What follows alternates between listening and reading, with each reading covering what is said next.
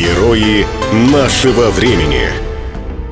Бобровка – небольшой поселок в Свердловской области. Несмотря на говорящее название, бобров тут не видели отродясь. И никто из 26 жителей поселка не мог объяснить, откуда появилось это название. Бобры поселились в его окрестностях несколько лет назад. Их завезли в эти края для развития дикой природы. Бобрам в этих краях понравилось, а вот жители Бобровки все это время чувствовали себя как на пороховой бочке. И вовсе не из-за грызунов. Деревенский пруд, в котором купались, ловили рыбу, также необходимый при тушении пожаров, сначала обмелел, а потом и вовсе пересох. Очередное сильное половодье разрушило дамбу, построенную вскоре после войны. Местные жители как могли поддерживали ее в рабочем состоянии, однако стихия пустила прахом их усилия.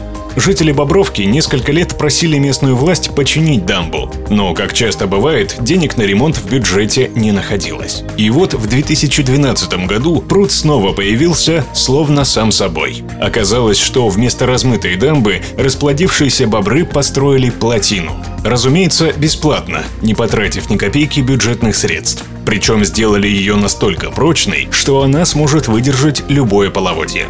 Бобры едва закончили свою работу, как в местной администрации внезапно озаботились строительством дамбы. Появились деньги на ее возведение, а творение бобров подвергли профессиональной критике. Выражая уважение к трудолюбивым грызунам, плотину решили сломать.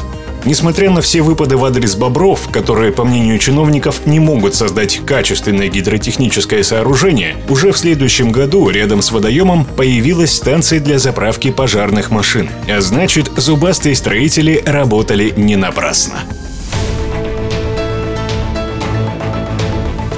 Герои нашего времени.